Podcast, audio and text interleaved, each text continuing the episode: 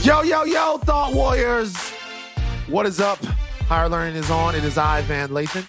And it's me, Rachel Lindsay. Maybe I want to do it today. Uh, hold my mic in my hand like this. I feel like that No. means it's getting serious. No, no, Jackson, you say no. Why? Why doesn't that because work? when you hold your microphone, most times it's going to create a lot of static and it's going to sound a lot worse. Oh, I don't, Jackson. Okay, stop I trying to be a, do- a, a rebel, a renegade. I I mean, you can do do it. You just got to be very strict about holding it without moving your hand. Jackson, can we introduce the podcast without you getting involved? Can we talk? Can, Rachel, Jackson's we, starting to feel himself a bit. People are starting to recognize who Jackson yeah, is, yeah. want to know what he looks like, call him out. Yeah, he wants people. He makes an appearance every Jackson podcast feels now. like Jackson is like I'm cutting all of this out. Get on uh, Rachel, how are you? Van, thank you so much for asking. First of all, I got, I, you know, everybody at this point pretty much knows. And if you don't know, I disabled my Instagram on Friday. Didn't make an announcement about it. I woke up, I had taken Friday off of work for a personal day. I woke up, I looked at my phone, one of the first things, I saw something negative and I said, you know what? Not today, not even Wow. this weekend. And currently still not now because I'm still, I'm still disabled. It was the best decision that I could do for myself to detach from that negativity. I needed that. I feel so much better. I'm not 100%, but I feel lighter. But I missed a lot. And I and I hear that there was a lot of support and particularly particularly, I can't speak, particularly for my co-host Wow. Van Lathan. So many people were like, what happened? I saw texting me. I saw Van's post. I said, my co-host has my back. I just appreciate you. Thank you. I know you didn't do that for anything other than you were just supporting me and uplifting me because so many people weren't. And um, that meant a lot to me. So thank you. Uh, you're welcome. You're very welcome. And by the way, it was it was kind of because people started hitting me up and they're like, "Why did Rachel do her Instagram?" And some I I have a rule of threes as it relates to Bachelor Nation. Oh, Bachelor have- Nation. Okay. Oh, you you were about to I, say I you just, have I'm a rule like all, all about threes. Yes. Right. So about the third time, about the third time, uh, someone says, Van, you need to look at this. That's when I look at it. Hey Van, have you seen that? Nah, I'm cool. Hey Van, have you seen this? The third, and the, there was like a lot of thought words out there. It was like Rachel. So then I went to your Instagram and it was gone. Then I hit you, and you didn't hit me back for like hours. And I was like, Yo, man, is Rachel okay? And then it, it then a couple other people hit me up and like asking if you okay. And, and so then when I finally got in touch with you, I was like, look, this sucks. Like, what am I gonna do to support you? And uh, decide to make the video and all of that stuff like that. Which did did the video just make things worse? No, not for me. I think it just brought up, you can, as you said, you can say things in a way that us who are attached to Bachelor Uh-huh. can't necessarily say them. And I think for you, you just broke it down in a way where it was like, this is ridiculous, you guys. And I think people needed to hear it from your perspective. You have become Bachelor franchise adjacent, whether you Yeah. like it or not. cousin. People respect your voice, your cousin, yes. Right. Respect they respect your voice. They want to hear what you have to say. And it was very much so. My sister sent me the video, she screen recorded it. And it was like, it's a TV show, you guys. This is ridiculous. Like I'm a human being. This is a TV show. Like Right. it, it's it's just becoming it's just out of control. It's just out of control. So, first of all, I'm glad you had a good weekend. I'm glad you were able to get uh, get away from it. Those trolls have since moved to my Instagram, but I li- No. oh, I like it. uh, uh, I like it. People hit me up like, "Stop cursing," and I'm like, "You think I should stop fucking cursing? That's weird." um, but I guess the question now is what has to happen? Because the television show obviously crosses over into real life. mm-hmm. There are real life issues that come up on the show, the societal issues that come up on the show because there's a realm of reality that it exists in. But now it it seems like no one is having any fun. Right? Nobody's having any fun. Just the whole globule of it. It seems very toxic. So, what has to happen, in your opinion, for this to kind of move itself forward? It's a great question. I don't know. It's it's almost it's not even just no one's having fun. It's just what's the purpose behind it all? What are you, what are you trying to accomplish in the things that you're doing? You're doing the things that you think I'm doing, right? Like people are attacking me because they think that I'm trying to cancel someone. So they're on a mission to cancel me. I'm getting threatened. People are threatening like, Oh, I have this on you. I have this. I'm just waiting till you get back on social to unleash this kind of stuff. I mean, it's, you know, they, you're affecting people's well-being. Where does it end? Where does it stop? Like Right. until you take everybody down, that can't be it. You really need to, I, no one's listening anymore to what people are saying. They're just so quick to jump on things and to tear people down. And for what? Right. What, what do you do? Do you just cancel everything and start Right. over? I don't I know. don't know. I don't know. They got Emmanuel Acho that he's going to come in and and um, Emmanuel Acho, swole as hell. We've talked about him before. We've talked about him. Speak for yourself. University of Texas and uncomfortable conversations with a black man in a white background. Uh, he's going to be hosting After the Rose, uh, which is a fantastic choice. He's a he's yeah. a, a dynamite television personality. So congratulations to him. Um, but I, I do, I, I do, I do wonder now. Sincerely, I wonder how do people just get to enjoy their bachelor again? Because here's the thing. It, I think there's a misconception that there's any part of this that people are reveling in. Nobody would want to have this outcome, but I, no. Right. I think people want sincerity and they want to feel safe and, you know, protected. And they want to feel not even protected, but seen. So I don't know what would have to happen. Like I've, I'm I'm serious when I said that I feel like Chris Harrison should come on the podcast. And even if he doesn't have come on this podcast, the they like at this point, ABC, Chris, you, everyone who is not going to be able to run from the fact that they're involved in this at some point people are going to have to come together and figure out how to how to move forward and get back to just watching random people fuck each other on a television Well, show. I think, I think that's next week. I think that you just hit the nail on the head because we've heard from Chris Harrison at this point with an apology. You've heard from Rachel Kirkconnell with an apology. You've heard from who else needs to, whoever else needs to apology. Everyone, everyone who's been at issue has issued an apology except for the franchise, except for the network, except for the production company. You need to hear something from them. It's almost like, how do you say you have a racist problem or racist issue without saying you have a racist issue? You bring in, uh, you bring in Emmanuel Acho to host the finale. You bring in the man who has these uncomfortable conversations. You're not saying it. You're bringing somebody in who has built an entire brand to rectify or attempt to or explain the issue right. when it involves racism. They need to come out and say something. They need to grab a hold of this and control the situation because right now you're letting your fans speak for you. This is an audience that you have curated for 15 years until you had the first lead of color, me. You have built this. You have, these people feel that they had their world and now people of color are trying to mess it up. You did this. So you need to speak out and you need to say something. You need to undo it. And at the moment, Well, they're silent. here's the deal. I'm not so sure that it can be undone, but what I what can be done is a look towards the next step or the future of this, right? It's very difficult to undo anything. Mm-hmm. It's just the way like life works. You know, time moves forward. But I think, to be honest with you, like I'm not gonna draw devil horns on Chris Harrison's head whenever I see him on TV. It's not that Absolutely serious. not. Like it's not. But just acknowledge the moment that you're in. Acknowledge everything that's happening. And say, yo, this is what we're committed to moving forward. Boom. Everybody get back to watching what it is that they're watching. Nobody, nobody's gonna expect it to be Bachelor Wakanda like next season No. like nobody's gonna expect that. It's it's just but just the fact that it's being fumbled to this degree, and now on all sides of it, you have real people who are having their lives impacted by this. Uh, Mhm. it's like you know, it's it's becoming one of those things. So you gotta figure out it's, it's, it's how to, to get the train back on the track right now.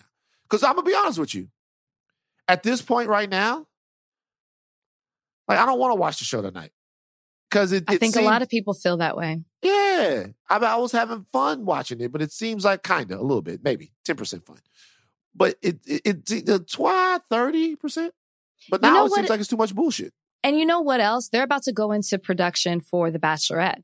See, Uh-huh. I think that they should just stop until like to use what you said to, till they get the train back on the tracks. You're going to go into another season, but you still have all these issues. How have you fixed them coming into a new season? You really haven't.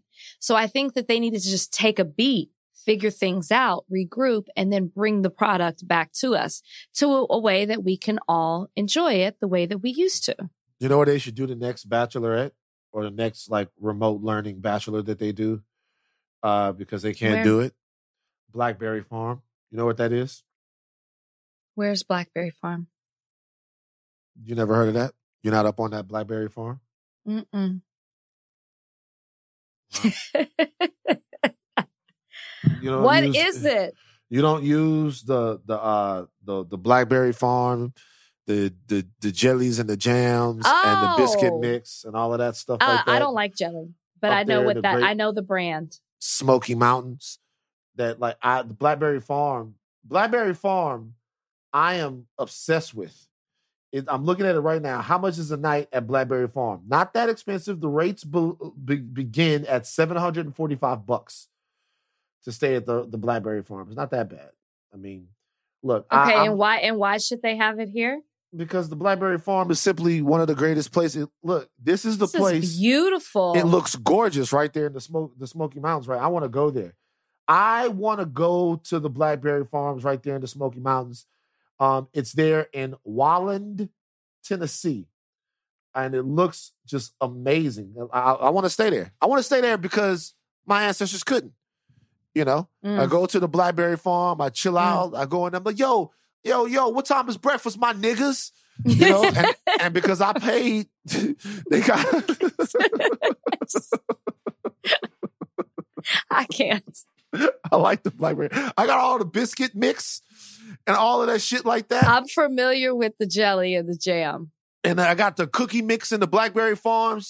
All of that shit. I got it over. I want to go there. I want to go there. Yeah. So random. Sometimes I, I'm, I think it's something like I'm like, oh man, maybe I should really No. know about the blackberry. You have Blackberry a Farm. you have a very good way of making me feel like something's important that may not be important. Make me feel like No. I'm missing out on something that's not quite the case. do you ever do you feel like sometimes that the ancestors want us to be assholes? I've actually never had that thought, Van. You never have because a lot of times I I'm in situations and I feel my ancestors. No, I you feel just how- want, you just want to be an asshole. Uh, Don't blame it on our ancestors. No, Don't do that. Look, I feel like seriously because like you know the ancestors. To be honest with you, they weren't welcome at the Blackberry Farm. they were like not. 100, 150, 200 years ago. So do I wonder sometimes if my ancestors are up there, like when I'm at the Blackberry Farm and I'm eating and somebody comes along, like a white waiter or something like that. I wonder if my ancestors are thinking, yo, just knock this fucking tray over. Just one time for me. They're not. Just not just, you don't think they are? Just seriously. They're not. Seriously. Knock his like like I go to places like that. I wonder if my ancestors want me to call him. Just what just knock his plate over. See if he he pick it up. Because we couldn't do that. They Why couldn't don't be you petty. do it? Why don't you No, just do it and then be I- like, my ancestors told me to do that. That's for, that's for my ancestors. No, because I don't know because I don't believe in that. I- especially when people are being nice and you're to the service people and all of that. I believe in being as kind as you can. But I wonder because I gotta it. have I gotta have think it. s- I gotta have some petty ancestors. Some of them got to be petty. Some of them got to be petty. Of course. Of Right. course. Mm. Uh-huh. These thoughts that pop up in your head. I, I think about this. Is the shit that I think about. I like because you are how can you listen to the right ancestor all the time? There's got to be a petty ancestor. It's like hey hey go over there right now and tell them to bring you your fucking car because that's what i couldn't do. All right. Hip-hop hip-hop man. We got one of the biggest hip-hop media personalities um on the internet we're about to talk to him right now he is a controversial figure but i tell you one thing Mhm. this young brother, known him for a while. He has made an entire online presence, an entire brand from nothing, built it from scratch. He's covered some of the biggest rap stars. He's too close to some some people might say to some of the wrong rap stars. We're about to talk to him right now. This episode is brought to you by Vuori. I love sports. I know you do too.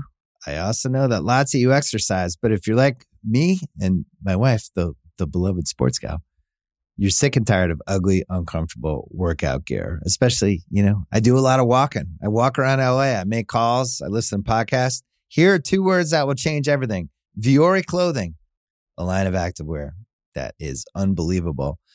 The best thing about Vuori is you can lounge around in it, you can work out in it, you can go outside, you can go shopping down in your local wherever and you never feel like you're either underdressed or overdressed. You're just comfortable. You can wear it when you're training, traveling, lounging around the house. Go get yourself some of the most comfortable and versatile clothing on the planet. Here's the deal. Our listeners get 20% off their first purchase at vuori.com slash Simmons. Once again, V-U-O-R-I dot com slash Simmons. This episode is brought to you by Hotels.com. I was traveling internationally last year. I was in Mallorca. I didn't know the island well. I said, let me head to the north, head towards the water. Let me go on hotels.com and see what they have available. Something preferably on the beach, maybe even a gym. Not only did I get those things, there was a kids session with exercise, gymnastics in the water, pony rides, a train. It had everything, and I didn't even want any of those things.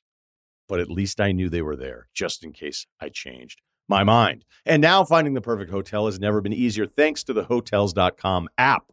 Whether you're looking for a family friendly, right, all inclusive or a relaxing spa weekend, you can find exactly what you need and compare hotel prices, ratings, and amenities side by side. So start planning your next getaway and find your perfect somewhere in the hotels.com app. Yo, man, this next guest is a is a very important guy in the culture. I, I like you know, he's polarizing, um, but he is incredibly successful and really an example of somebody who made it happen in this game, this media game from the ground up. Y'all, higher learning audience, give it up for DJ Akademiks. I always tell people to give it up when we don't have an audience or nothing like that. Oh man, yeah. Hey, hey listen, you just almost gave me a sway type intro. I got, I got a. Uh, I was sitting back like, wait, do I back? Yo, man, what's good with you, brother? What's good with you, man? Like, tell me. I'm meet, meeting you as well. Uh, yeah, it's the first time. It's nice to meet you. Nice to meet you as well. Yeah. So look, Uh, uh, we've known each other for for a little while now. Was it six years, six, seven years, or something like that? It's been a while, man. It's been a while. It's been a while. It's been a while. And so I know you. Yeah. I know you as act DJ Akademiks from your platform, and I also know you as just you know act the homie.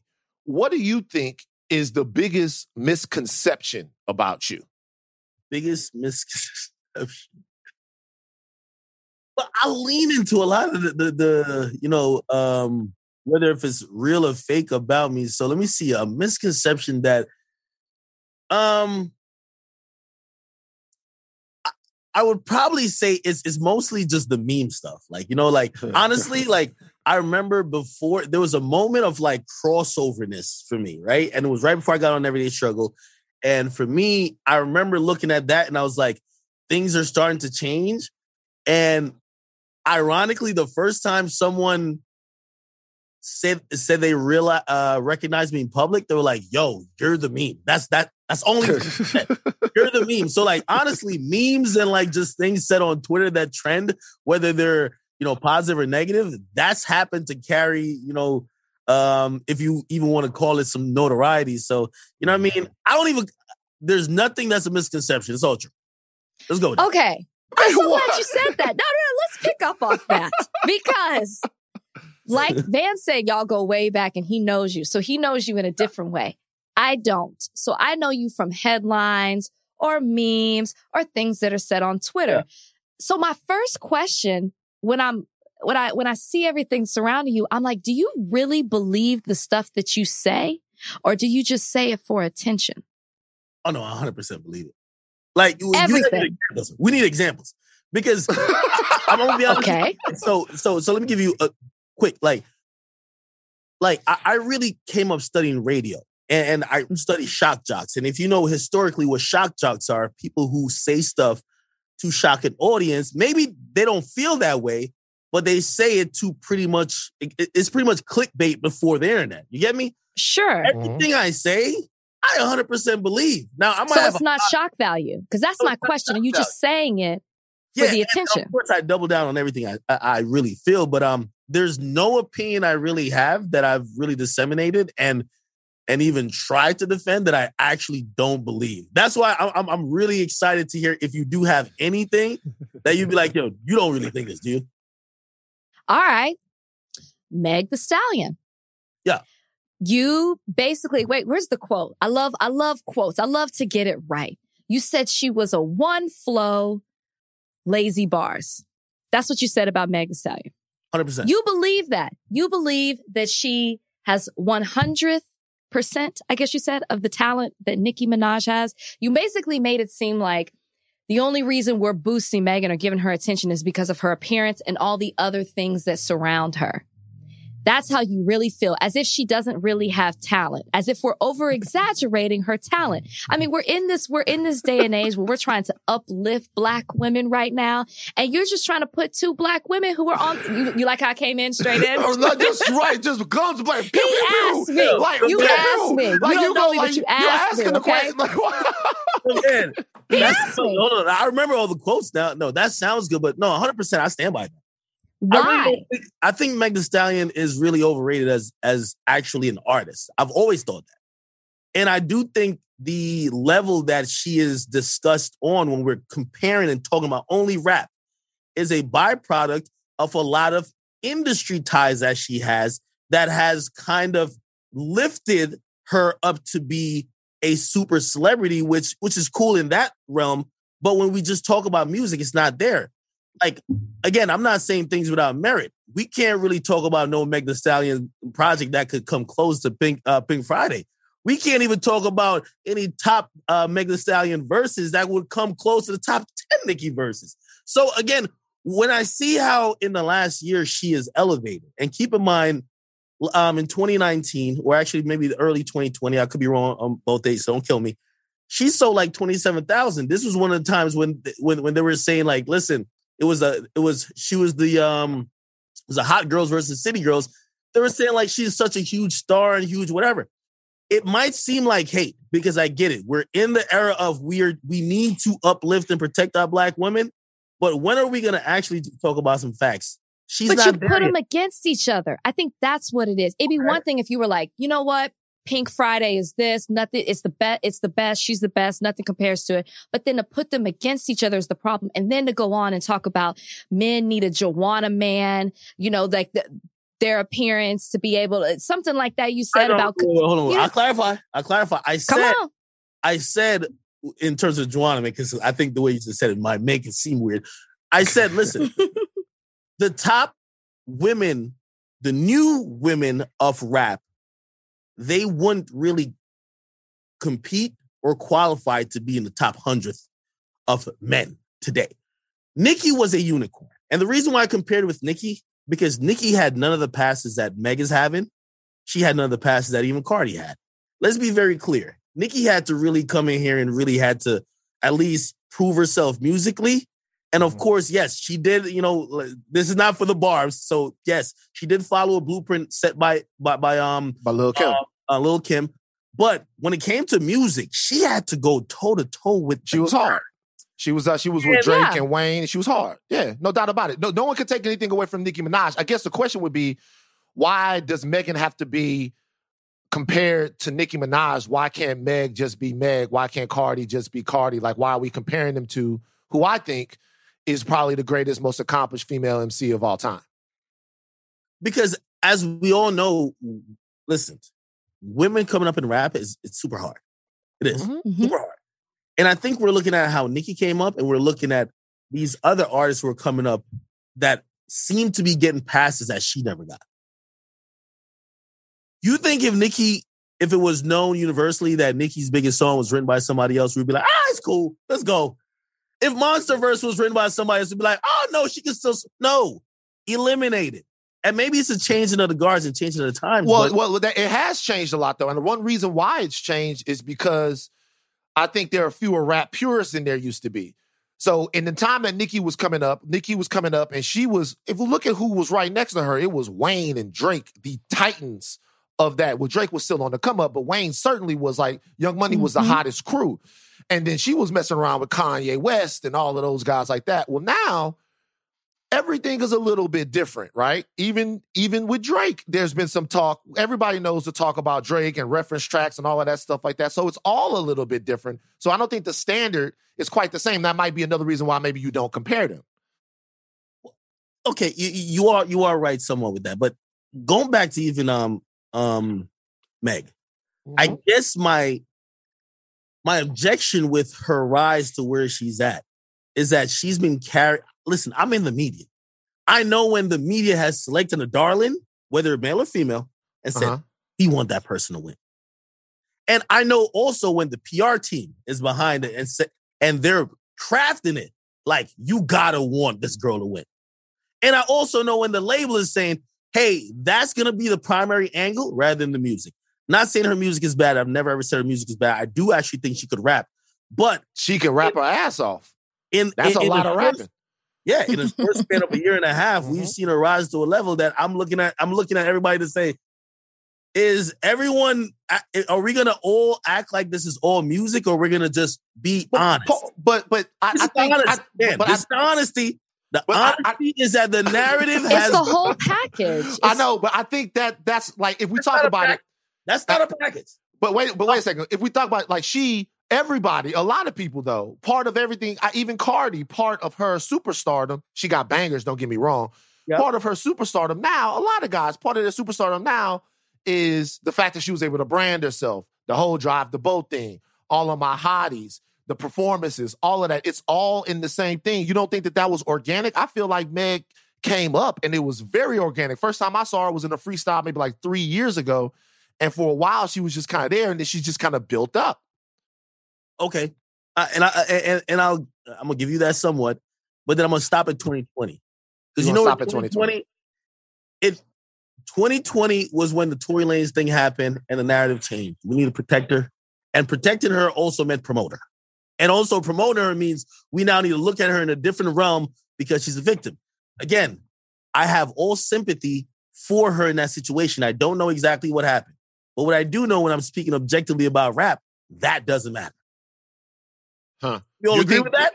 I, I No. no. Well, I, I, I, So wait, when she gets awards and gets and gets nominated for awards that Lil Baby is shunned from, Roddy Ricch is shunned from. Keep in mind, these are the artists who sold the most. They dropped projects that outdid hers. There's nothing you can't tell me that she raps better than them. You can't tell me she outperformed them. There's nothing you could say except maybe probably throw up the, the Beyonce assisted, you know, uh, remix of um Savage. and WAP, That went number one. and WAP, and why It's a big record. Aren't you talking about how popular Wait, music? wait, I mean, come on. I- I- Wait a minute. That's a no, big explain record. your Ash. reaction. record. Explain That's this not a reaction. That's a big record. Stop. No, th- uh, You, that's your argument. You were the one talking about records sold. Uh, And WAP he is a big record. WAP. Hold on, you're right. No, no, I am, I am, and I'm Mm-hmm. talking about everything in totality, right? You're right. Little Baby never had a number one record, right? She was featured on number one record, and also she had a remix with Beyonce that went number one. Right. Great, but when we think about music, her albums wasn't critically acclaimed. Her albums didn't sell as well as Lil Baby. She didn't have a run like Lil Baby. It felt like a robbery. And honestly, that's not that's not something where I'm like on on like I'm just on the fringe of society. No, That- no, no, no, no. A lot of people felt that said it. A lot of people felt that way. A lot. I mean, look. I mean, look. I think what I think is, you know, Meg. Well, first of all, before I even get into what I think, am are, are you saying that you think that Meg or Meg's team or anybody else is using what happened between her and Tory Lanez to push her career? That's exactly what he said. of course.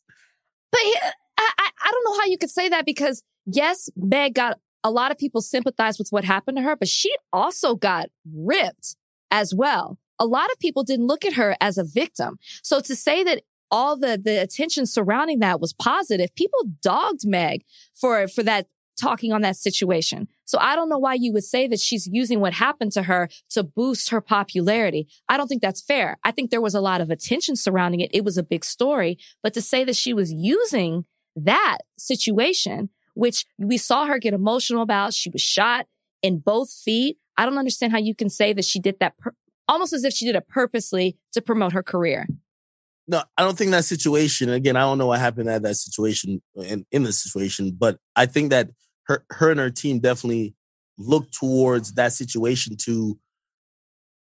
I, I won't necessarily say rebrand, but definitely promote her career. You And don't I- know what happened, but you know that her team was doing that. No, of course. By the way, I know what both teams was doing because you know I'm in the media. I see how they send things out. I see how they're both. Appro- Listen, the media's look on things. You could tell how people are trying to spin things. The media is a spin cycle. Hey, if I did something wrong, but I want to look be looked as a victim, I'm going to throw out a story that probably is going to be preemptive to the story you're seeing. That you could be like, oh, but wait, we got to look at that. I know how that works. I'm not saying that she just like created this thing to, you know, be sympathetic. But once it happened, I know her team started to look like what is the way that we could capitalize off it. Now, am I, is that wrong if she did? Right? I believe she did. Is that wrong if she did? Not necessarily. But it is on the people who are knowledgeable and who are going to be honest with the people in the audience, like myself, that's kind of behind the veil and also in that media realm to call it. Just Mm. like when Tory is trying to be a little bit deceptive or trying to like, you know, act like whatever, you're supposed to, we're supposed to call that too. We're not Mm. supposed to play favorites. It doesn't matter, ma- male or female. We got to call it like it is. That's where Mm. I do. All right. Speaking of that, um, do you feel like hip hop media is honest about the artist anymore? Do you feel uh, who are the guys or the the women or the people in hip hop media that you still feel like give honest, who would be willing to say their opinion if it was what you just said? Or uh, have we gone to a point to where everybody's too buddy buddy and everybody has relationships, or are there still people out there that keep it all the way one hundred? There's nobody out there that keeps it 100 about everything. There's Right. some people that keep it 100 about people they don't really know. You know what I mean? Like, hey, I don't really know that dude like that. So let me call like it is. But if you know him, it's a little bit different. Um, I, I think hip hop media these days, and really just a lot of the industry, like, hey, listen, we're gonna rock with whoever we're cool with. You know, like we're seeing agendas being so um ever present in just how things are put across and spun.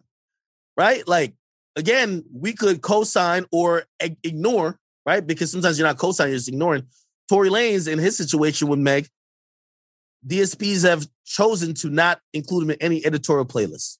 He's deemed as someone who, because again, culturally, which I agree with, if you are an abuser to women, we shouldn't be trying to give you passes. Like, don't ever think I'm saying otherwise, right?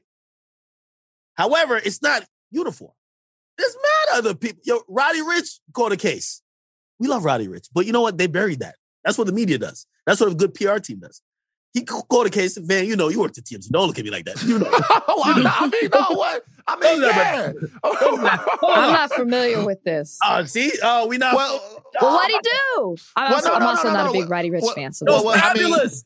Yo, we all love Fab. F A B O. Listen, man, he punched out his girl's teeth. That was none of my. I business. haven't forgotten that. good. If y'all, if y'all hear "So Into You" the remix come on, y'all gonna bump it. And to keep it real, like, come on now, really? You're not gonna bump that? No, I'm not. It's Really? not on my playlist anymore. Because of that situation. Yes, Okay, all right. Well, well, I, I will never forget that. Seeing Okay. that, yes. No, I, but I, I'm not everybody. That's just me. I, okay, You're right. As a whole, most people are still going to listen to him. okay so so then let me um let me throw it in the other way around if it's a story where there has been a artist that happens to be a female that's been abusive to a male are you going to take the same stance like i can't listen to her Yeah, you would you th- you're saying I'm just favoring women because it's women? No, it's a vi- it's a victim. i think i think i think societal codes um and definitely industry codes we usually penalize Yeah, I- I- I- I'll be honest with you. the dude we kill the Well- female like well, we're I- like well, well, there's a power. They, like, look, there's a. This is like a a college argument, right? These are like like there's a high school. th- th- This is like there's a power matrix there, right? Sure. So uh, p- personally, for me, and this might not make sense to a lot of people that are listening to this, but girl gets mad, slaps her guy.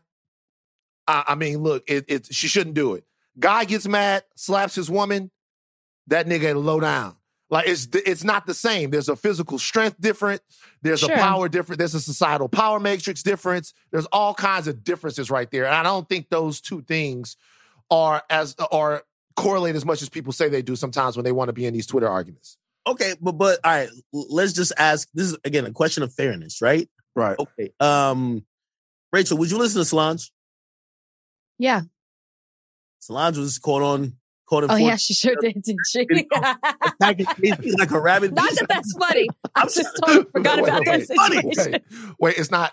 But look, but you know what? You know, hey, but you know what? I'll be honest with you.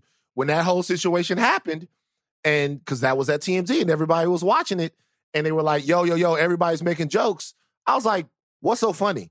It's a family in crisis, and she feels like she she putting them hands on on Jay Z. I'm not saying that we didn't make fun of it. Everybody looked at it and laughed, but it didn't seem like in that situation at that Jay was in danger. No, it seemed like It, she it was. did. It didn't seem Yeah. like Jay was in I'm danger. with you, man. You I think, think, that Jay Z No, was in you know he danger from some? Come on, act. not necessarily in danger.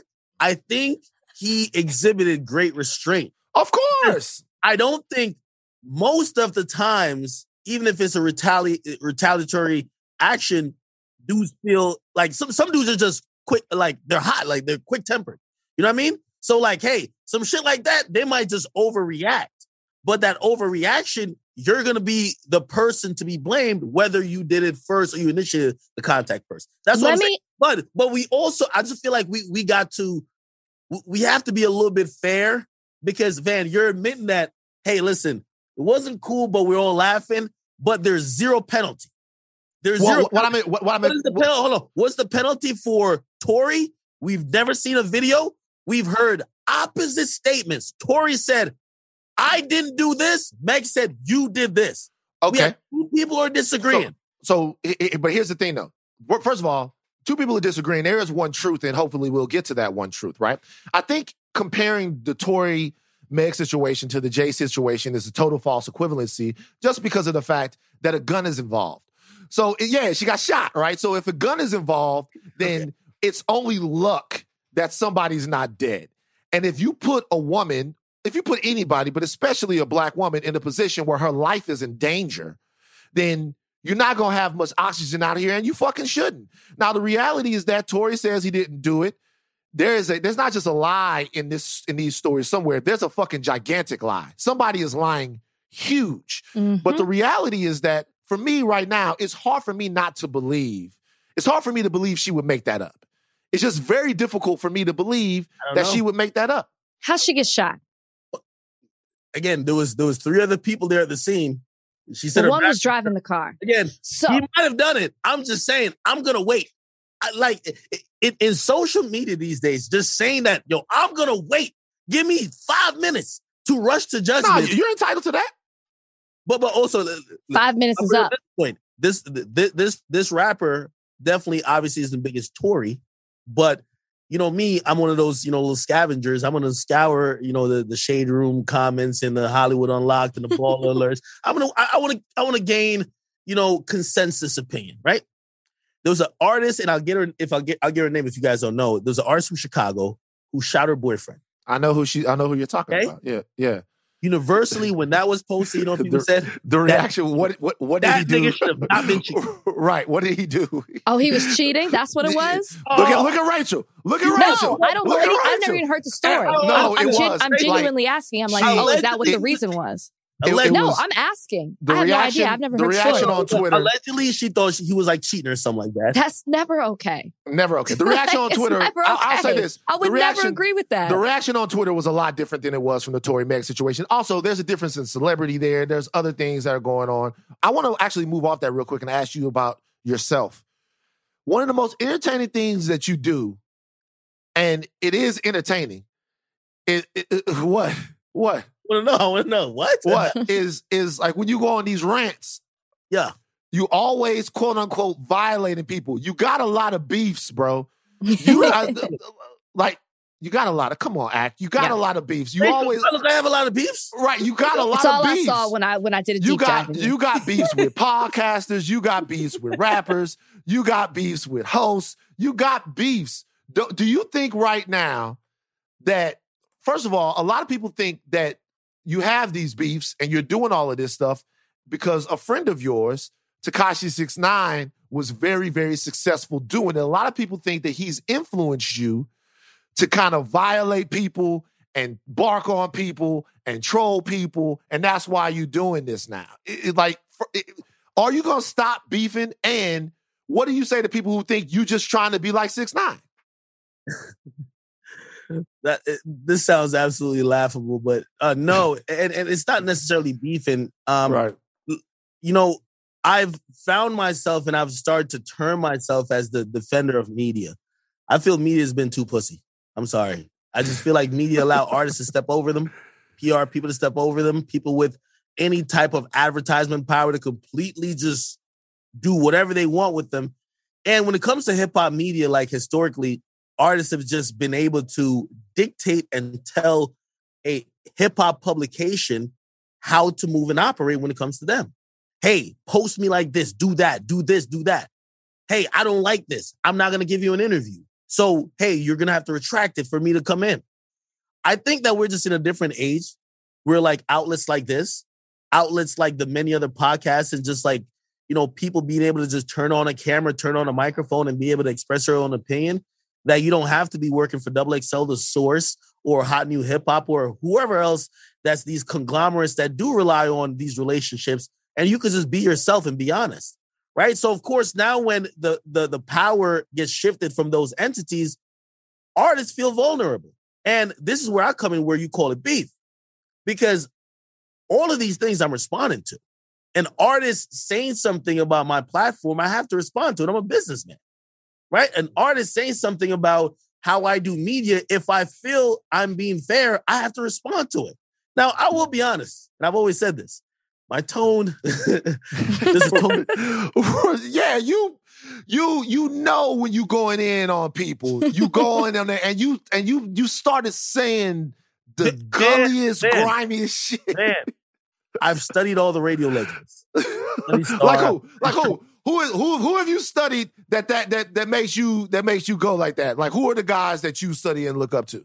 Star, Charlemagne, mm-hmm. Wendy, like the, the, that's that's a little trio right there. You know how they get down, right? like Sway. I mean, I, I've I've been such a fan of just media personalities, and I've always been in the belief that media la- outlasts every artist. So I've never been the person to just hey submit or just be like, hey, I'm just gonna do whatever to be in your favor. I'm like, hey, listen, I've worked pretty hard independently to get my platform up to where I'm at. I'm not trying to you know, be going back and forth with you. But if we are at a disagreement, you're not to get me to cower to you because you're an artist. Your shelf life is like three, four years. like I'm trying to, I'm trying to do something that's 20 to 50 years. You think I'm to be over here, like just cowering down to some guy who like you might be done in like, like these artists are in and out. So again, I'm defending my brand, and also I've always I've also said to people, here's the thing: in media, I ain't never seen Harvey Levin ha- got to like defend TMZ. But again, he white. You get me? He's white. Mm-hmm. He don't got to defend that big conglomerate. He also he also doesn't have to worry about his safety. He goes wherever he wants to go, says wherever he wants to say. Nobody presses him. He runs any story. He'll put a picture of the moment you died on the website, yeah. and people will be mad. They won't even be mad at him. Yo, act why you post that picture that Harvey got from the nigga who was supposed to be giving him like mouth to mouth. Why'd you post it? And I'm like, what the wait, you didn't uh, okay, I get it. But you think that you're but you're people would look at that and I, you know, I work there. People would look at that, they judge you differently because they look at you as being from the same culture. Right? So because you're from the same culture, and a lot yeah. of people will talk about that with your platform because you're I mean, they just say it, you know, whether or not it's fair or not, but because you're from the same culture, they expect more from you. And I think we go through that a lot. You know, on every level. Like you, you guys are, you know, black media members, and mm-hmm. obviously you operate in a realm where there's expectations from your culture, but then you feel a due diligence to pretty much just doing your job. And honestly, there are times that I make there's discretionary calls, absolutely. Right. But you have to also do your job, bro. You have to. Mm. And I find myself most of the times, like, you know, for example, I give you a quick, real quick. Six nine been dissing King Von recently. I said that on Clubhouse. Disgusting. I've made it clear I am not a fan of that. And also because of the proximity in which people relate me and him, and because I had a good relationship with not only Von Von's management and actually his family, I've sent many well wishes to. That's not something that will be reposted or regurgitated on my platform. I make a stand. So there are discretionary things. The thing with black media, and that's what we get a lot with with artists, People will go on E News and spill the tea. They'll tell everything. It's a tell all book when they get on 60 Minutes.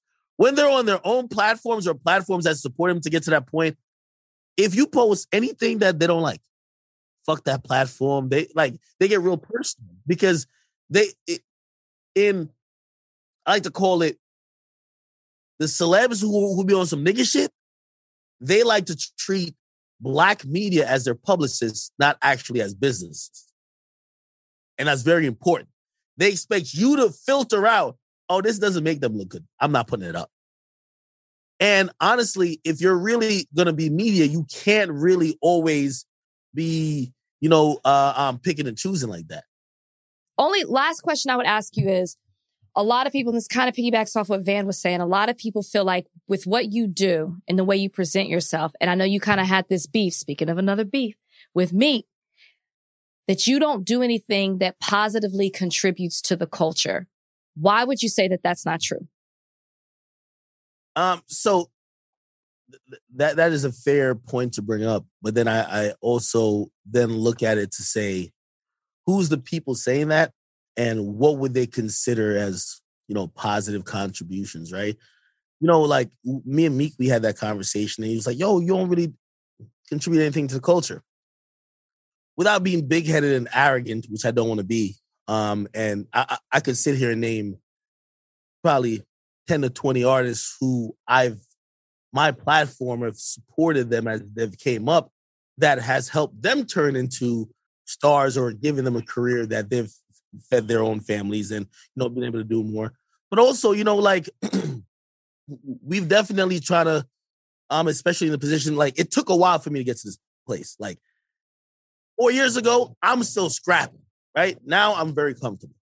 And you know, I've you know, I spoke with I spoke with uh um Taylor Bennett, which is Chance Rapper's brother, for initiatives that we could, you know, contribute back to Chicago. Chicago is a place that, you know, my platform has definitely been interested in and we've covered in a lot of ways. And, you know, there's, you know, Caught some heat from caught, for, caught some heat for it. Yeah, some of the way you covered in Chicago before. Mm-hmm. of course, you know, again, I'm uh, in in the if you look at the the media members these days or media owners, like I'm still pretty young, so I'm like, hey, I'm trying to learn, and in that, I'm trying to like give back. So, like for example, talk to him about initiatives where we could, you know, focus and get back on, get back to Chicago. You know, um, Englewood Barbie, one of the people who, you know, I met off ironically Clubhouse, where I got suggested through Clubhouse. You know, I donated f- for their Christmas fund. There's a bunch of stuff uh, otherwise coming up. I got an announcement about, you know, a, a foundation that's coming that's from us. And it's like, yo, these things are coming, but like, I feel like the people who say that without even, they won't even listen to what I just said. And what I'm trying to do and about to do, they don't want to give you no credit anyways. You know what I mean? So, so really, I'm trying to do it for honestly, just, you know, the places and the people who have really inspired and helped our platform even get to the point that we're at. So, Mm-hmm. So I got a, Rachel's got to go. I got a couple more questions for you. go ahead. Uh, yo, all yo, right. listen, yo, come in hot. It's I'm with it. I have to go. I'm sorry. It is so great to talk to you though. You're a I'm lot of fun. you, Rachel, like, listen, hey, hey, listen, I, I, I, I seen there was some noise about you. I don't know who You want to talk about it? I don't know about it, but I'm rocking with you. Whatever it is, I'm rocking with you. Thank you. I appreciate it. so, so a lot of so you your platform has been going on for when you start? You started like 2012, 2011. on 2011. the, 2011 on the internet. But a lot of people came to know you even more because you had probably the biggest hip hop show on at that time. Um, at least kind of visually, you know what I mean. Obviously, the Breakfast Club is a radio show, and they were they're still they're huge and they remain fucking ginormous. But as far as hip hop, caveats, we love Charlemagne. Shut up, nigga. Uh, shut up, nigga. But but you guys as Everyday Struggle, it was a phenomenon, right? Yeah. You're no longer with Complex, where that show was. Mhm. Joe is doing his thing independently now. Yep. Do you ever, is there any chance that we'll see you and Joe do some iteration of everyday struggle again? we got to do something. And I I think, you know, what Everyday Struggle was, was a conversation between generations because, you know, there used to be a thought within the culture that, yo, once niggas hit like about like 35, we don't, they don't even exist. And I think that was proven false by not only podcasts popping up, but just by like entertainers having a longer shelf lives, shelf lives, like just in this culture. It's like, yeah, people who are older who grew up on hip hop, they still will care about hip hop. So, you know, um, at first we saw it manifest with them, with people just kind of saying, "Hey, listen, yo, who are these like motherfucking like little blonde here, you know, uh, colored here motherfuckers who are coming into the culture?" And why isn't the history being respected? History of hip hop is really important. The respect of it and how you know the the elders see the younger folks and the younger folks even see the elders.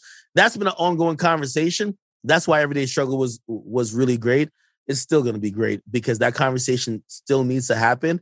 And as we keep going on, like as as long as rappers keep saying people are getting old, conversation has to happen between generations. Because if you don't have conversation, you're going to repeat the same mistakes that the last generation did. And you think that you and him will come back and do another show like that at some point? I don't know what the format of it will be, but we'll do something. Right. Like, I'm 100. percent I'm positive of that. I feel like that's something that's another this breath of fresh air and just like uh, it, it- it's it's gonna shake shit up again, but for for the better, I think. Right. So we we we briefly talked about six nine, and you you've been very closely linked to him. Be real. The fucking six nine thing has gone too far now, hasn't it? Like it, it at the point. So it's at this point, it's not funny anymore. I remember when the when the kid was running around and he was doing this thing. We covered him a lot at TMZ. Now, you know, it's a bunch of motherfuckers in jail. You know, he's on live telling people their their their homeboys, their brothers, whatever, suck my dick, rest in piss. It's not it at this point, and he's even all of the stuff that he's kicking up with these other guys, putting them in the crosshairs, almost like he trying to make them do something. You don't think that this has gone too far now? That like this it it's not funny, it's not funny anymore. It's like serious now, right? so now I agree. I agree. So I agree in part. So like, I do think it's, and I've told him this. I'm like, it's it doesn't seem as funny as it did before. It just seems, even coming from him, it seems like angriness and bitterness. And I, do think people want to see like like whether whether you want to believe it or not, Van, the majority of hip hop are kids not from that environment. Of with, like, course. so so they love the trolling. They love all of that stuff. They But- like it because they they like it because it makes them feel emboldened because they see him. For a lot of people in America, six nine is their avatar because really, for lack of a better word, he sees these guys and be like, "Oh man, these niggas not so tough. Look how he talking to him." And if you from the middle middle America somewhere, that makes you that puts a battery in your back. Like you got a mascot. Yeah, but here's the thing. It's better if it's funny. Because at least when it's funny, like it's a bunch of skits. You know, it's a bunch of like, yo, laughable moments where most of these kids won't ever do that, but they feel they're they're like that's a representative and whatever. I do think right now, you know, he has to he has to either make it lighthearted or if it keeps being like that, it's potentially gonna lead to another downfall. You know, because again, truth be told, like for example, the Meek Mill situation, I thought Meek did the right thing, but I think he did the wrong thing before. The wrong thing he did before was don't go on social media and say when you see him you're going to do something, because truth be told, he's going to be with a bunch of bunch of cops, a bunch of security, and if you're a rapper of any type of worth, you should be too. You're not going to shoot him. You're not going to fight him.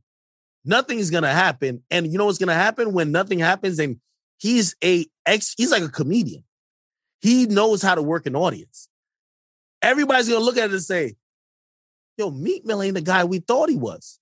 If Meek had just said from the get go, I want no parts with this guy. But here's the thing, you know, it, uh, the, the whole Meek thing i- is super complicated because I do think Meek has some things within himself that allow him to feed into that. Look at Durk. Durk doesn't. Durk doesn't do it. There's other rappers who are prospering who don't do it.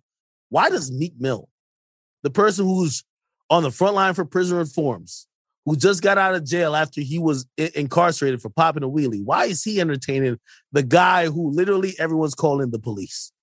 Why would he do it? I just don't. I I personally think Meek's the dumbest rapper like in hip hop. I ain't gonna lie to you.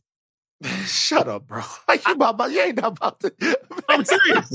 man. Shut the. You I'm not about to. Man, Brother. shut up, dog. But man, you can't you can't rationalize that with me. It if wasn't the best move, but you can't say this man is the dumbest rapper in hip hop act. See, years. that's the type of shit right there. Man, That see, that's the dumbest type of shit. 40 years. That's the that's the type of shit right there. Like you did. Anyway, off that. Dumbest Like- in 40 years. Go ahead. All right. So literally two more questions. One, um, if six nine continues like this, the way he's going right now, do you think he sees 30 years old?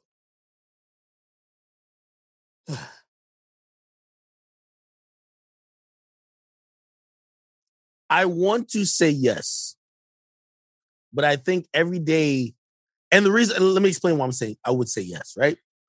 Because truth be told, as much as the internet sees, let me tell you this, and I've I know this for example, I know this from experience, and I don't know if you know this from experience.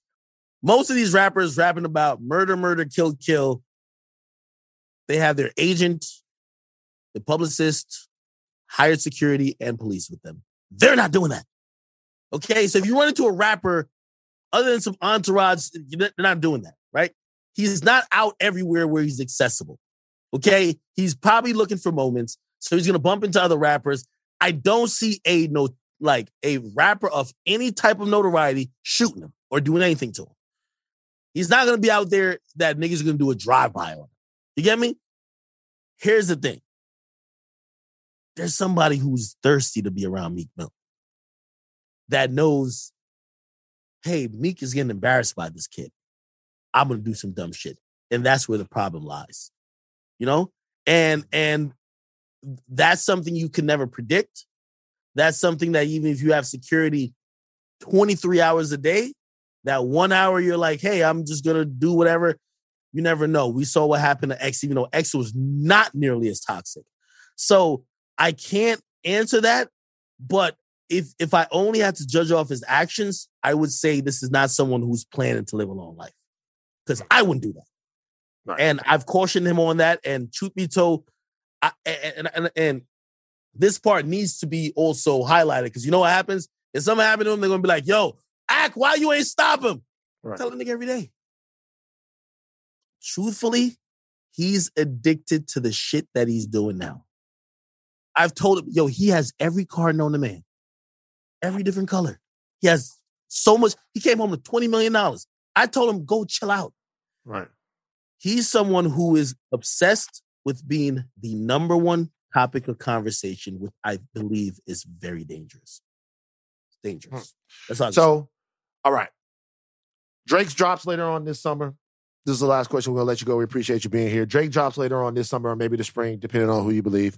Charlemagne thinks he said this on the Breakfast Club that um Drake is up against it right now. He seems to think that Lil Baby is the hottest right now, and that uh Drake needs a smash hit, ridiculous, crazy album, ridiculous, crazy songs to reestablish himself as the hottest rapper in the game. I, as far as I know, I saw Drake drop a couple of times last year, and both singles went to number one. So if he cold, he is the hottest cold that has ever existed in life, right? Do you think that? But you know, Shaw's not the only one that say this. Do you think that that's? Do you think something similar? Do you think that Drake's reputation as the number one rapper in the game, phenomenon that he's been, is on the line with Certified Lover Boy?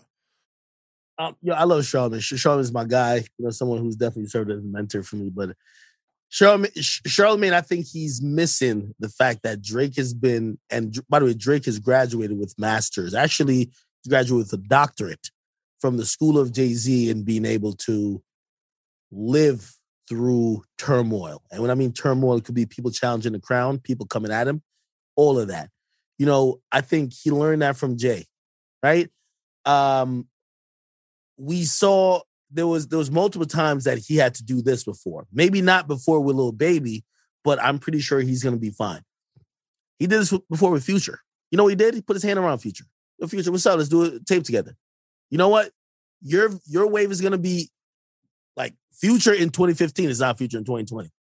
Drake in 2014 is Drake in 2020. Remember that, right? Mm. He outlasted that wave. Now, Lil Baby is upon us, right?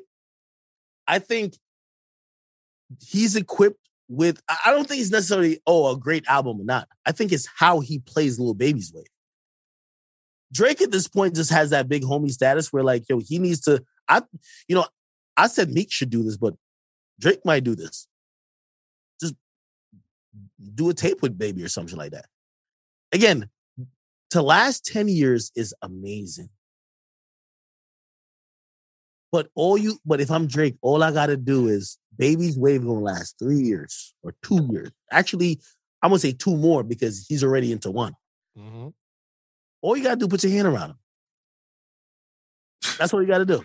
I think Drake rocks him to sleep, Mm. outlast, outlast the shit, and he'll drop an album. You might not call it the best he's ever dropped, but you'll call it serviceable enough, and it'll have that one joint on it that says, What the fuck was I thinking? Word. So you podding or what? Podcast coming? We'll plug something before you go. Tell everybody where they can find you and get because it's a lot of people. We got a crossover type audience here. Ak. It's a lot of people. This is the first time they're gonna hear you and they're gonna be pissed off. A lot of people are gonna be pissed off, but some people might want to know where they can find more. Like tell tell us what you got coming up. Find me in the streets. Not playing with them. yeah, that's the one place you don't be, nigga. That's the one place. Oh, that's man, the one place you don't be. Man, stop it. You got, you got to stop these false narratives. No, listen, hey, you can find me on my all my native platforms, whether it's my Mhm. YouTube, my Instagram, my Twitch. Um, there's a podcast coming soon. Word up, I hope that Van will be returning the favor of course. pop up on you know my pl- uh, uh podcast. But um, you know, Van, just overall, I just want to say yo, yo, yo, thank you for always, you know, you showed me love in person, and also, you know, when we haven't been been in person, just like you'll call me about everything. Uh, when I went to LA, you definitely showed me love, so I really appreciate you, and that's why you know I, I don't even you know I don't do the last podcast I did before this was Brilliant Idiots two years ago. Damn. So you don't you don't like to you like to ask these questions, but you don't like to fucking answer them, do you? No, no, I don't mind answering them. It's just that like I've I've turned into the person who says, "Listen, I talk all that shit, but if you want to catch it, come to me." Word up, I feel you. I feel you. All right. Love him or hate, love him or hate him. That's the homie DJ Akademiks. Um, when the podcast, you know when the podcast is coming. You got any date? You got any platform, or you still what? Will like? uh, I wish I could make an announcement right now, but nah. It's, listen, it's it's on the way. It's on the way. I, I, feel I feel like you know the rappers who about to drop some shit, but they ain't really about to drop some shit. Like they literally they about to create the first song tomorrow, but they be like, Yo, it's on the way. But yeah, no, no, seriously, it's it's on the way. I, I've been waiting, and by the way, I've loved I love to see what you did with your platform and like your mm-hmm. podcast. 'cause I'm like, yo, damn, Van is killing it in the podcast space. You know, I never used to believe in podcasts at first. Right. Like I used to be the guy who says, yo, at least for me, I have a very young audience. So I'm like, yo, their attention span, they don't want to hear no goddamn hour of, of nothing. But truth be told, as audio and just content has developed over the years, they want longer form content as long as it's talking about shit they want. They care about. Yeah. Yeah. Yeah. So again, it's coming soon. Van, Van gonna be one of my my first 10 guests. If I'm not- into it. Look, look, he, was- he was gonna say first guest, but then he remembered he probably gotta have Uzi or one of these other little motherfuckers with some shit growing out their head on the goddamn motherfucking podcast. All right, Ak, appreciate you, bro. Uh, keep doing your thing. Thank you for joining us today on Higher Learning, man. This episode is brought to you by Jiffy Lube. Cars can be a big investment, so it's important to take care of them. I once got a car that I started out with 25,000 miles on. I got it to over 200,000 miles because I took care of it. You know how you take care of a car? You take care of the maintenance, the oil, the brakes, all that stuff. And if you don't, you can have a car just completely fall apart. When your car needs maintenance, head to Jiffy Lube. They provide automotive excellence at speed. Get your oil change, brakes checked, tons of other multi care services. It's all done by expertly trained technicians who actually care about taking care of you and your car. Jiffy Lube, car more. To find coupons and start an instant online estimate, visit jiffylube.com. This episode is brought to you by Thomas's. Thomas's presents Technique with Tom. Slicing an English muffin with a butter blade? Boulder Dash! Just pull apart with your hands and marvel in the nooks and crannies' splendor, for each one is unique like a snowflake. Thomas's, huzzah! A toast to breakfast. All right, yeah, what? That's that. I mean, He was- like, I'm serious. I feel like I had to come in hot. You know what I mean? Nah, I you to- did. I mean, I, I, I'll be honest. Obviously, his name is, is something that I'm familiar with, but I'm not familiar with every single thing he's attached to. So, right. as I was doing a deep dive, I was like, "Wow!" Yeah. I mean, Wow. he's got his opinions. He's got But he stands his by him. gi- Stands on his shit. I give him that. Stands on his shit. Shout out to Ak. Um, now, I don't know if you saw this. Warner Brothers is rebooting Superman with Ta-Nehisi Coates. What? You're you're what are you Go ahead. What's wrong? No, go ahead. What's wrong? What's the matter? You don't know the story. Ta-Nehisi Coates. Come on. Come on. Ta-Nehisi Coates. Uh Ta-Nehisi? Ta-Nehisi. Ta-Nehisi. Ta-Nehisi. Ta-Nehisi Coates is writing it. J.J. Abrams is producing. Now, here's the thing about J.J. Abrams. One day I hope to work with J.J. Abrams, right? I, de- I definitely do. The reality is that I have to alert people of something. J.J. Abrams wrote one of the worst Superman scripts ever, ever. Never got produced, ever. Horrible. Like it's legendary without the nerds. J.J. Abrams is a genius, but in nerd lore, the J.J. Abrams Superman script from back in the day was horrible. Okay, we people hated it. Now they're rebooting this, and there's some talk that Michael B. Jordan Mm-hmm. could be replacing Henry Cavill as Superman. Now, would this be just for this film, or would he continue? You know, like would he? Henry's done, and it's all Uh, Michael. Because that's what I would want to see, right? I don't want him to just be in it because somebody black is behind it. If you're going to give him the role, let's let him continue. Well, yeah. I mean, they they were talking to Michael B. Jordan. I think a year, a year ago, year or two I saw ago. that he had like pitched this before. Yeah, yeah. To to be uh the black the black Superman or Superman. He's just going to be Superman. He's not going to be the black Superman. He's you going to play it. Kal-El from uh Kal El from the the planet Krypton. Uh yeah, but I think it Who would be from who from the planet Krypton? Kal El. Is What? that Superman's real name? Yo, man, you got to be fucking No. kidding me. No, Like I'm you, not you, kidding you, you. you, got to no, be. I'm not kidding. kidding you. me. Just everybody. Uh, Trudy, do you know? Did you know Superman's real name? Yes, I used to watch Smallville. Oh yeah, of Well, I course. didn't. Like, did I you, didn't. like you, you That's like, gotta no. be joking if with if me. If I've never read a comic book, if I've never seen a Superman movie, if I've never watched Smallville, then how can you tell me that I'm supposed to know something? Rachel, what's Batman's real name? I've watched all the Dark Knight series. What's his real name? uh Bruce Wayne? Okay, cool. Thank you. Thank because you. I've watched it. There is well, no I'm tell- thank you. well, well, I'm it's telling not you because that it's it's common I'm telling, knowledge. I'm telling I've you that super. it. I'm telling you that Superman is a part of Americana. I guess I've just never thought of Superman's real name. He was just You, you- he was Clark Iron? Kent. You ever see Iron Man? Isn't he Clark Kent? You ever see Iron Man? Let's Tell me I'm wrong. Tell me I'm wrong. You ever see Iron Man? I don't want to. I, I was focused on Iron Man. You ever see Iron Man? You Yes, see it? Superman's not in it. What's Tony? Of course he's not. It's a different universe. What's what's what's Iron Man's real name? Tony Stark. Okay, you know Because I've You- seen it. Okay, But isn't right. it Clark Kent? No, it's not Clark Kent. Clark well, then Kent who is is that? okay.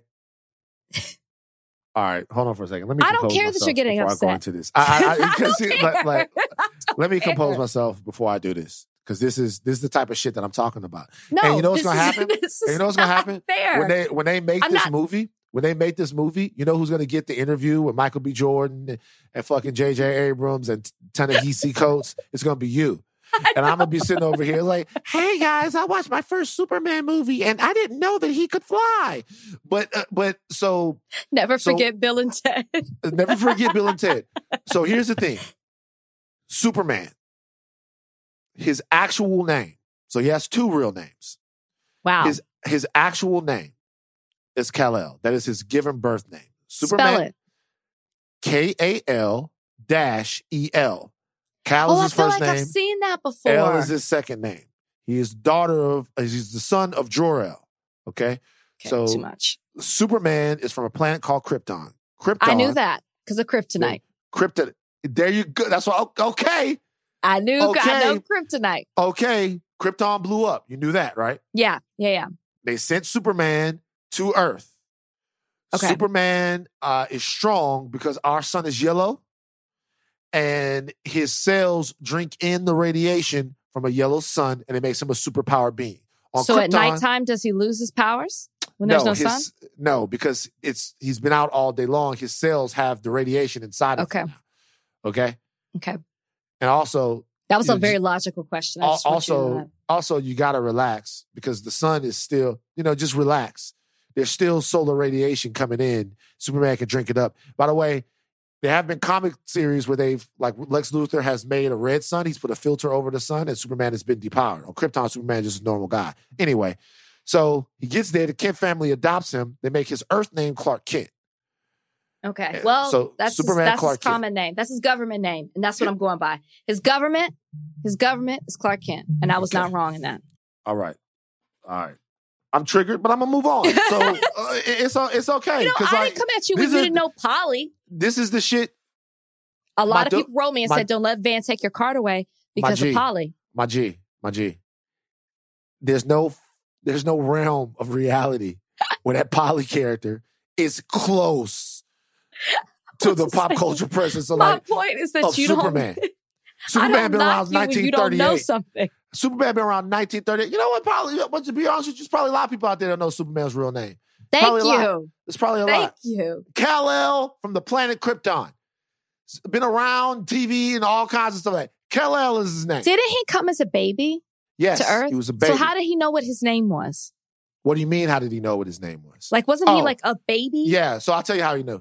So when he came in the ship, all right, in the ship that he came in, there were also crystals that Jor-El put in with there with with, with that, Mhm, right? right? mhm.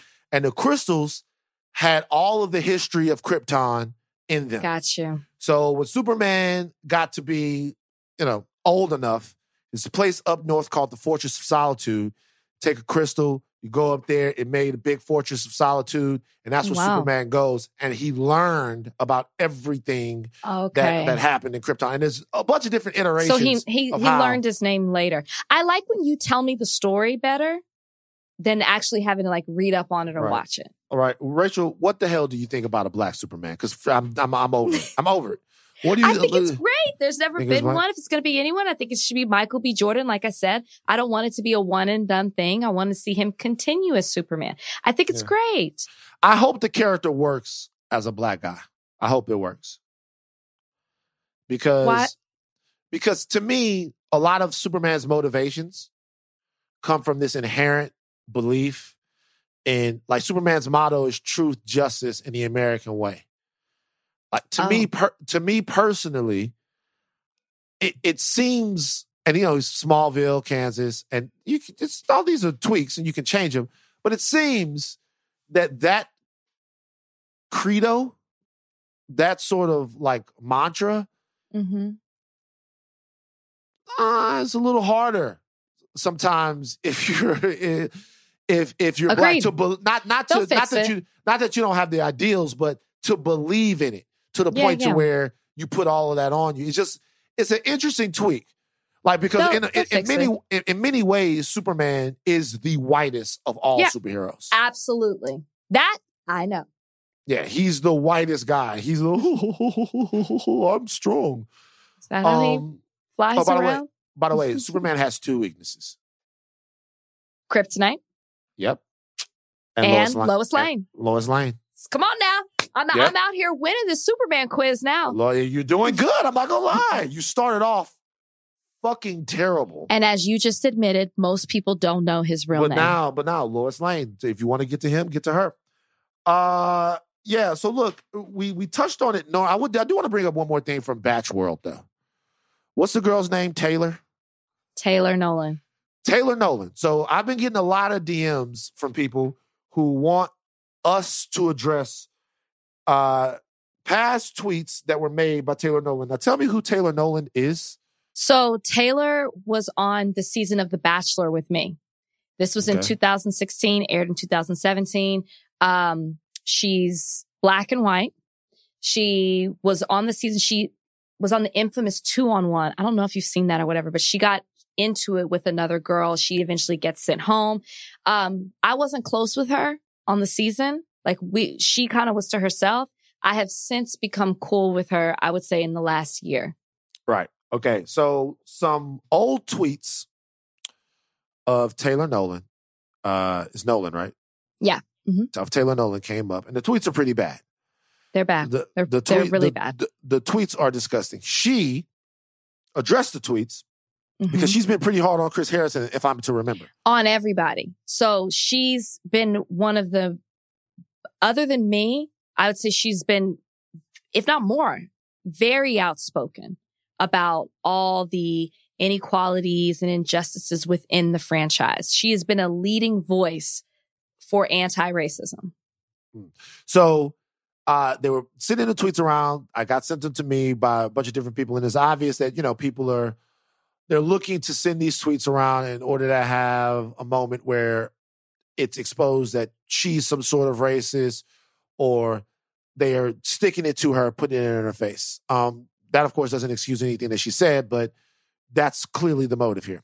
So she Mhm. addressed it, and basically what she said, because I watched the video. Did you watch it? I didn't watch, I, I can't, I can't see it. Right. Basically, what she said was that she had said all of those things and she knows that she's wrong. And it didn't take her stepping in it for her to realize that all of those things that she had said in the past and those ways that she had said in the past, the ways that she had felt in the past were wrong. She has grown over time. And this and Mhm. her and who she is now isn't a reflection or reaction to getting called out by something. And she's not apologizing to the people that are weaponizing her past statements against her in order to provide cover for Chris Harrison. She is actually apologizing to the people that believe in her now that might feel a certain way about that. That's Mhm. that's a pair that's me paraphrasing basically what it is she says as Mhm. I understand it. What do you think about that? Well, I think people are very upset and shocked and disappointed. I mean, I'll throw myself in there because, you know, I, you see Taylor one way. You've seen her, you know, stand on this platform. She's been very vocal. She's been very definitive in what she believes. And, and, and so to see something that's so opposite of that, it's shocking. Like at first I was like, is this real? Because I'm not on social. So, so I'm, I'm getting it in piecemeal. And I'm like, is this real? And then to come to find out it's real, it's like, whoa. And so I have the same energy with Taylor that I do with anybody who does something that's wrong. I said the same thing with Chris Harrison, even though that message seems to be getting lost. I said the same thing with Rachel. You're never going to hear me say, cancel this person. This person is done. They're, they should be like, I'm done with them. What you'll hear me say is you got to hold that person accountable. And so I have that same thing with Taylor. What she did was wrong. It was terrible. It was shocking. It was disgusting, but, and she should be held accountable for that. But what I think the problem is that people and the people who went digging for that were out to c- crucify her and it doesn't take away or excuse anything that she's done.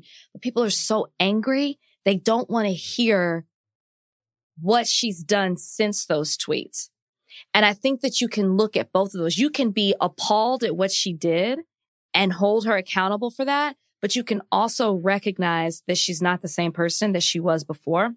And I think what she was saying is that she didn't wait for somebody to call her out before she started doing the work.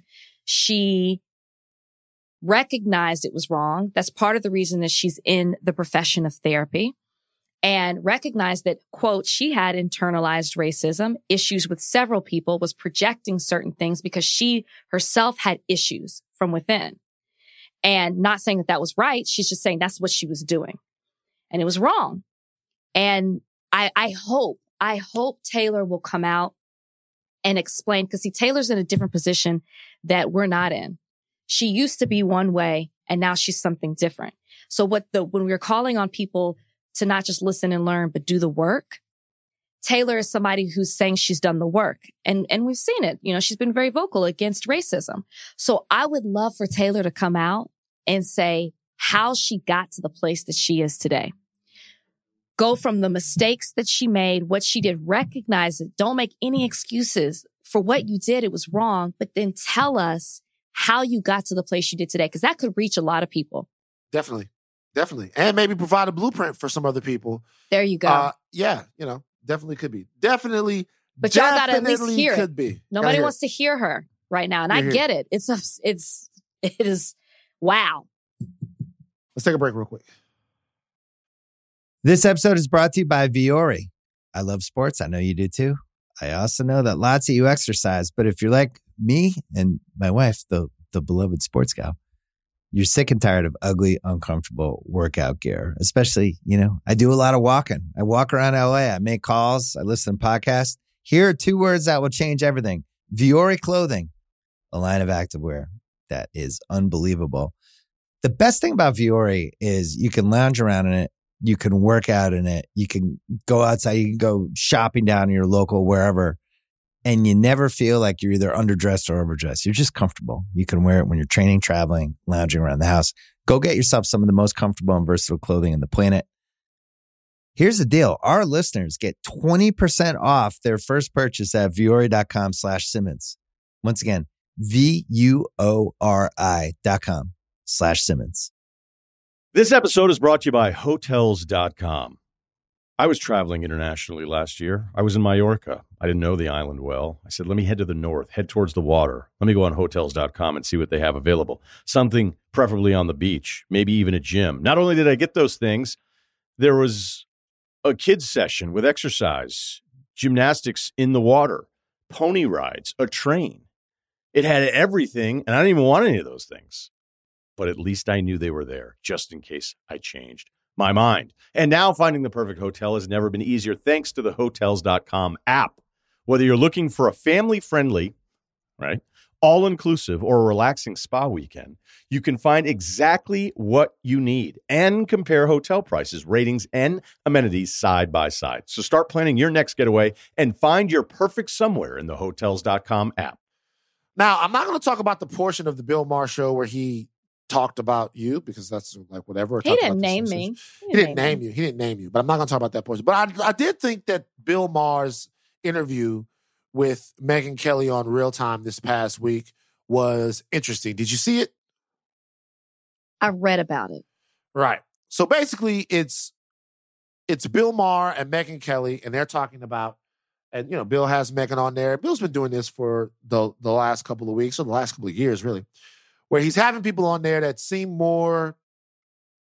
Not, I wouldn't say necessarily they're center right. I'd say people who are looking to call out what he feels like is the angry left or the cancel culture obsessed left Mm-hmm. so Bill and Megyn Kelly uh, have a conversation that's essentially about what whiny babies social justice warriors are.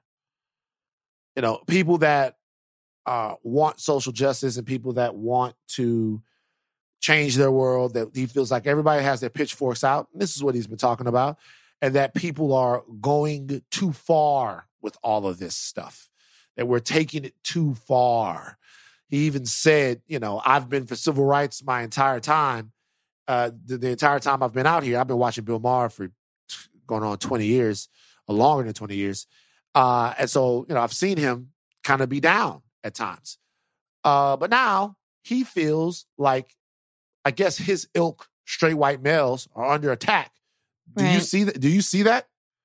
Do I see that they're under? Do I see that they're under attack?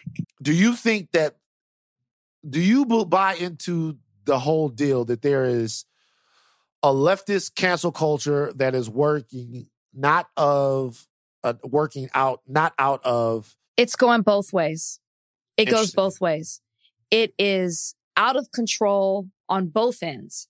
I think that there are people who are so quick to cancel over one mistake that they don't give they don't give people any time to change uh, uh, and and they want to cancel before anything else. But I think at the other on the other end, there are people who have weaponized the word cancel and and instead of they don't you can't even hold somebody accountable. And that's the issue on the other side. The moment you want to hold somebody accountable, that's canceling them. It's almost as if cancel culture has been such, has, has created something on the right where you can't hold anybody accountable and nobody can be, um, punished for the things that they do wrong because that's cancel culture and you can't do that.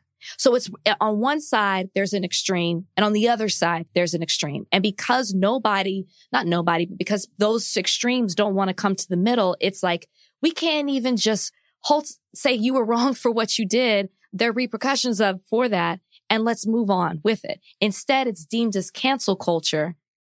And that's not always the case. Huh. It's very true.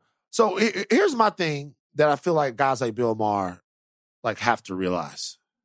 And I I like Bill Maher for the most part. Right? Yeah, you've been watching uh, him for 20 plus years. Right. I think he's turned into a whiny little brat of recent. Mm-hmm. I definitely do. I think he's a, mm-hmm. whining little brat. But mm-hmm. I know this is hard for Bill Maher and the Bill Mahers of the world to understand. Mm. I know it's hard for everyone to understand, but it's over. Like it's over. The Mad Men era, the hey, my secretary has a nice fat ass and there's a black guy that's going to take me from the uh the, the the the ground floor up to the penthouse. When I get up there, there's going to be a bunch of people there that are going to hand me my brandy, sit down, and worship me as the master of the universe. It's done. If you comment on your secretary's ass now, yeah, she gonna light your motherfucking ass up. Rightfully if, so. If, if you get in the elevator with a black guy and you look like he should be pressing the buttons for you to get to where you're going, if you treat him like a servant, uh-huh. he's gonna light your ass up. And the reality is, no one isn't asking for anything they haven't been doing for years. You talk about no margin of error, talking about not having grace or compassion for people. What group of people, besides black people and women, black women, gay Americans, trans Americans, what people have been treated with less compassion and grace than these groups. Mm-hmm. So the reality is when the t- when the, the tide is is shifting, when things are actually getting sort of put on Front Street, I expect Bill Maher and a lot of guys like him to be asking the way, acting the way that they are, right? Mm-hmm. We've had it high on the hog for a long, long time. You know, he said that, and Megyn Kelly said this. She said that uh, during the interview, she said, you know, she's been the obviously the victim of harassment, sexual harassment at Fox. Mm-hmm. She's she was a victim mm-hmm. of it. Mm-hmm. She said she chose not to be. Uh, she actually said it happened to her, but she chose not to be a victim. She used a very specific word in terms of uh, she. It's not that she used a very specific word. She was very careful not to call herself a victim. So want to be called a victim. Right? It's something that happened to her, but it's not who she is. Okay. I res- I respect that. I the do reality too. is the reality is this. Somebody's not acting like a victim if they're kicking you in your nuts.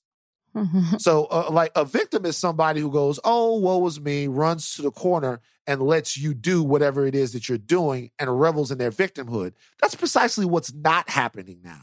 Mm-hmm. See, that's what used to happen because we didn't have any way for that not to be the norm. But now people can hold hands from across the world and say, "This happened to you. This happened to me." The yeah. women that there, there, there's two ways to to to deal with something when it happens to you. One is to say, "Hey, that happened to me. It won't define me," and that's cool. Another way is to say, "Hey, that happens to me. That happened to me. It won't define me, and I'm going to make sure it never happens to anybody else." Mm-hmm. That's not a victim, that's a hero. Yeah. So any woman that's made it her goal to make sure to stamp out sexual harassment, any black person that's made it their goal to stamp out uh, racism, they're not victims, they're heroes. And we just have more of them now. Mm. Sometimes they get it wrong. Sometimes sure. we Nobody's get it perfect. wrong. Yeah. Sometimes, and sometimes they get it wrong. Sometimes they go too far. A woman tweeted something where she said, "Hey, I put it up on my Instagram." A woman said, "Don't refer to your colleagues, your female colleagues, as smart, brilliant, or intelligent because you Yeah. wouldn't say that about a male colleague." I'm like, "Come on, man! Like, hey, it's me. Hi, I'm just describing the state of your brain, and I say that my my male colleagues are brilliant all the time." Mm-hmm. And so we had a, we talked about that last week. So I think Yeah. guys, I think the real thing for guys like Maher is this: like, just deal with it. It's over. Like you had a good run, Great. Yeah. A, a fucking run. It's a. It's it was never a, been the way it is now. So yeah, fan- it's all they've it was ever a known. fantastic run. Mhm. A fantastic run of being completely unaccountable, of being all powerful, of being really like little mini gods running around Absolutely. America having everything like acting like you created everything, acting like everybody worships you, acting like all of that stuff. It's it's over. Yeah. So who's the one who's really whining? He he whines. every- He talks about being a victim. That's what I'm saying. He's on the show every week whining about how he's the victim of people's ideology. I know. Look, I know. I, I like to go to a good comedy show and hear fucked up jokes. I do. I don't have a problem with them. I like to go to different places and and get gully. I like to listen to the, the most ratchet rap music, not politically correct. I am far from a perfect person.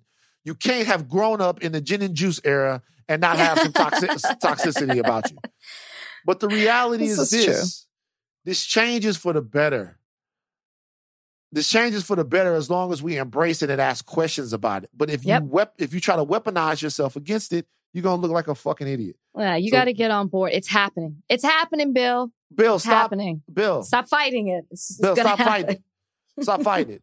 We gon' we gon' we gonna talk about what kind of society we want, and then we're gonna worry about whether or not people are being too sensitive. Because to be honest with you, they probably are getting too sensitive.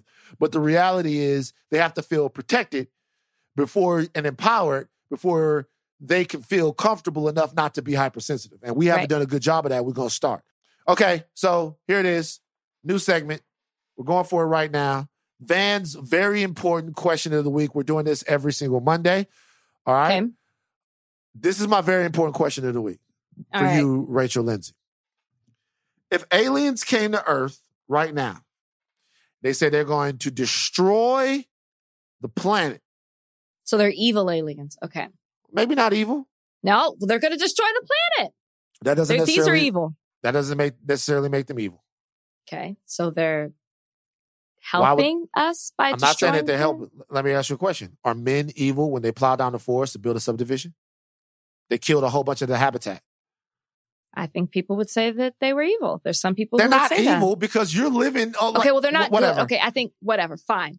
The aliens, fine. uh, the aliens want to like Hitchhiker's Guide to the Galaxy. Maybe they want to build an interstellar highway, whatever.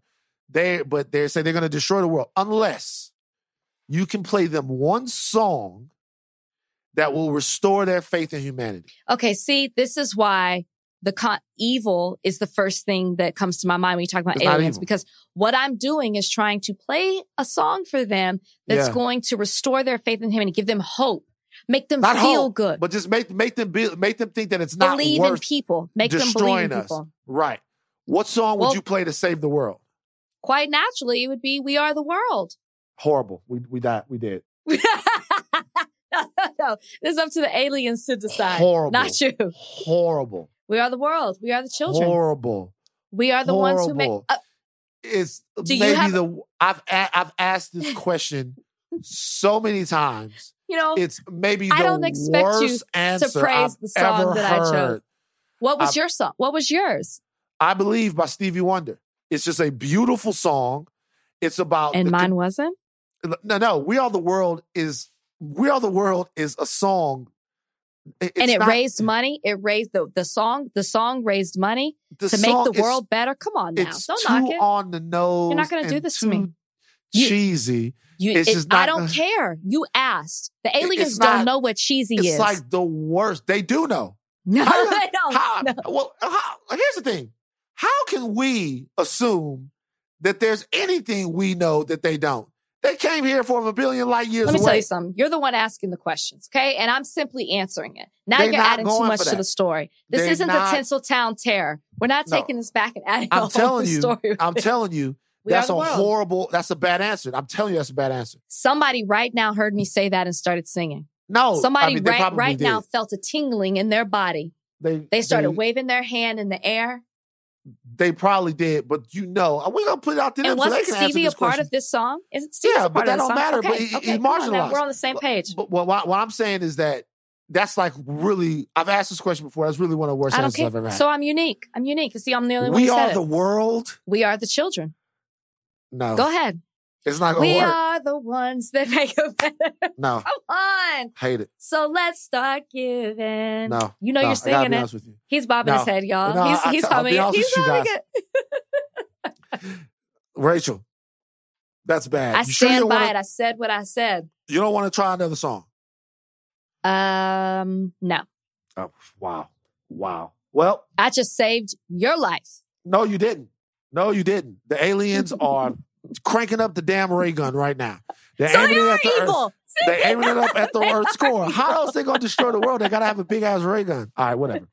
hey, look, Bachelor fans, relax. Uh, I, I'm saying, you guys, take a breath, man. It's just a TV show. It's just All a show. Uh, I guess I will watch tonight. Tonight is uh, the fantasy Suites? reunion. Women tell all. No, next week. Oh, women tell all. It's the reunion. They come Oh. back. All right, we done. We done, Rachel. You got anything else? Nope. Nope. Nope. Mm. Take your thinking caps off, but do not stop learning. We are going to see you guys later on this week. Winnie Rose on Thursday, actually Friday. Peace.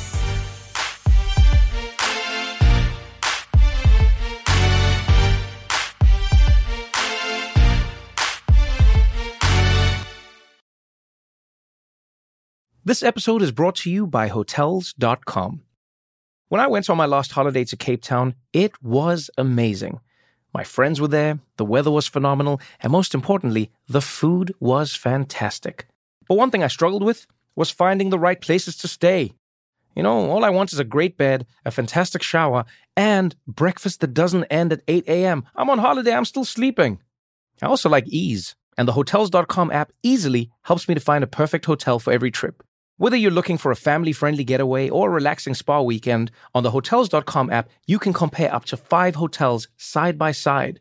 Now, why would you want to do that? So you can see prices, amenities, and star ratings. And best of all, you don't have to switch back and forth between options. See? Ease. So start planning your next getaway and find your perfect somewhere in the Hotels.com app today.